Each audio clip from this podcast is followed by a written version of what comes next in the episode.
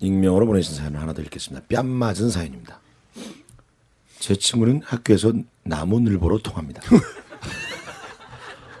얼굴 때문일까요? 글쎄요. 아니면 뭐 잠을 많이 자고 계속 붙은 그냥 어 잠을 많이. 느릿느릿하게 다니는 친구. 저런 친구 주위에 꼭 개미핥기가 있습니다.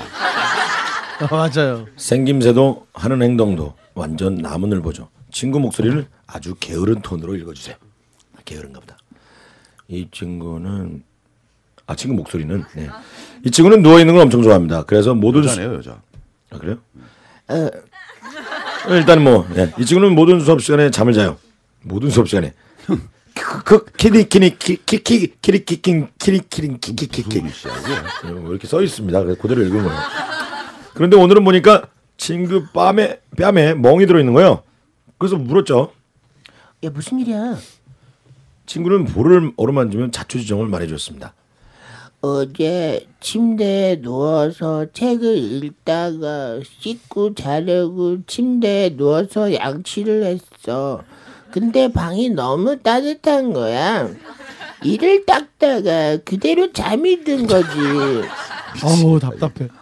아 근데 아 근데 뺨이 왜 그래? 엄마가 나를 불렀는데 아무리 불러도 대답을 안 하더래.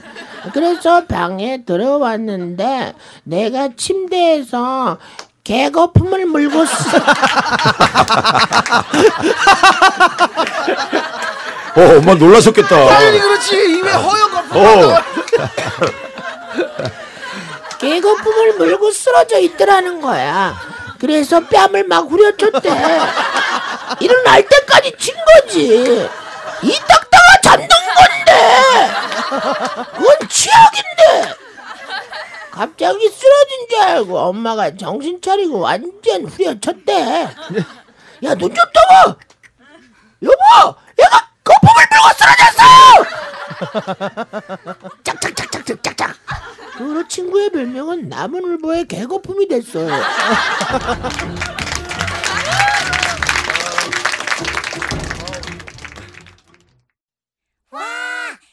Witajcie, Kajtuś